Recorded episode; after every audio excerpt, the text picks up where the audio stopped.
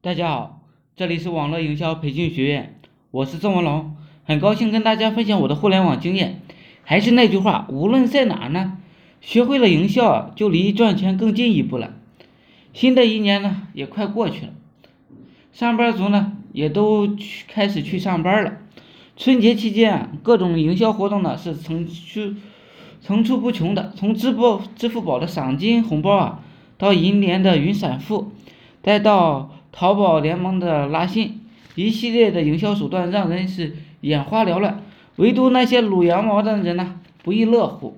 综合这些最前沿的营销思路，是否在这些眼花缭乱中的手段中发现了一个共同点？没错，他们的核心呢就在于分享。之前也说过，分享经济来临了，花生日记呢就是一个很好的例子。但支付宝的分享套路与以往的不同。传统的分享模式呢，都是单方面的。如果 A 分享给 B，B 使用之后，那么仅仅是对 A 有好处，那么 A、B 的好处呢是不对等的。现在的分享经济呢，愈发的趋向于公平互惠。以支付宝赏金为例吧，对方扫五块钱的红包，使他呢这个五块钱红包之后，你也可能获得同等金额的赏金。银联闪付呢活动也是如此。推荐人与受邀人呢都可以获得一次抽奖的机会，这就是互惠，而且平等分享模式。下面呢，我就给大家说一说，这是如何借鉴这种思路来日引千粉呢？新模式啊是在传统模式上升级进行升级的，大部分呢还要沿袭以往的营销思路。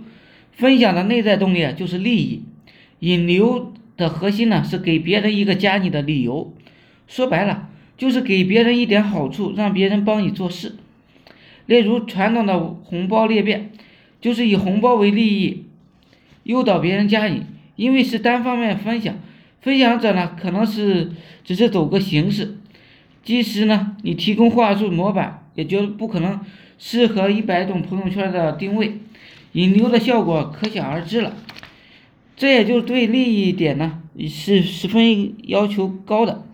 除了红包以外啊，我几乎找不出第二个来。但是呢，红包除了吸粉效率高呢，还有一个弊端。一方面呢，人数越多成本越高；另一方面呢，流量混杂很难精准。如何保证分享者的积极性和最大效率的引流呢？它解决的方法其实进进行利益的捆绑，像支付宝那样的分享者与受邀者可以活动同时等奖。同可以得到同等的奖励，我尝我呢尝试着把这种思路呢抽离出来，基于共同的利益相互分享，暂且命名为捆绑式互利分享模式，并且呢在这个思路的引导下，得出了一些实践，利用春节期间的热门电影啊，像《捉妖记二》啦，《唐人街唐人探唐人街探案二》等等。为利益点呢，诱导别人进行分享。如何设计呢？让需要领的人呢，给你推荐三个好友加你，推荐人呢和被推荐人呢都可以免费领取类似的支付宝红包的奖励，依次进行利益的捆绑。那电影怎么来呢？这个问题啊，对于电影老手、互联网老手呢，应该不难。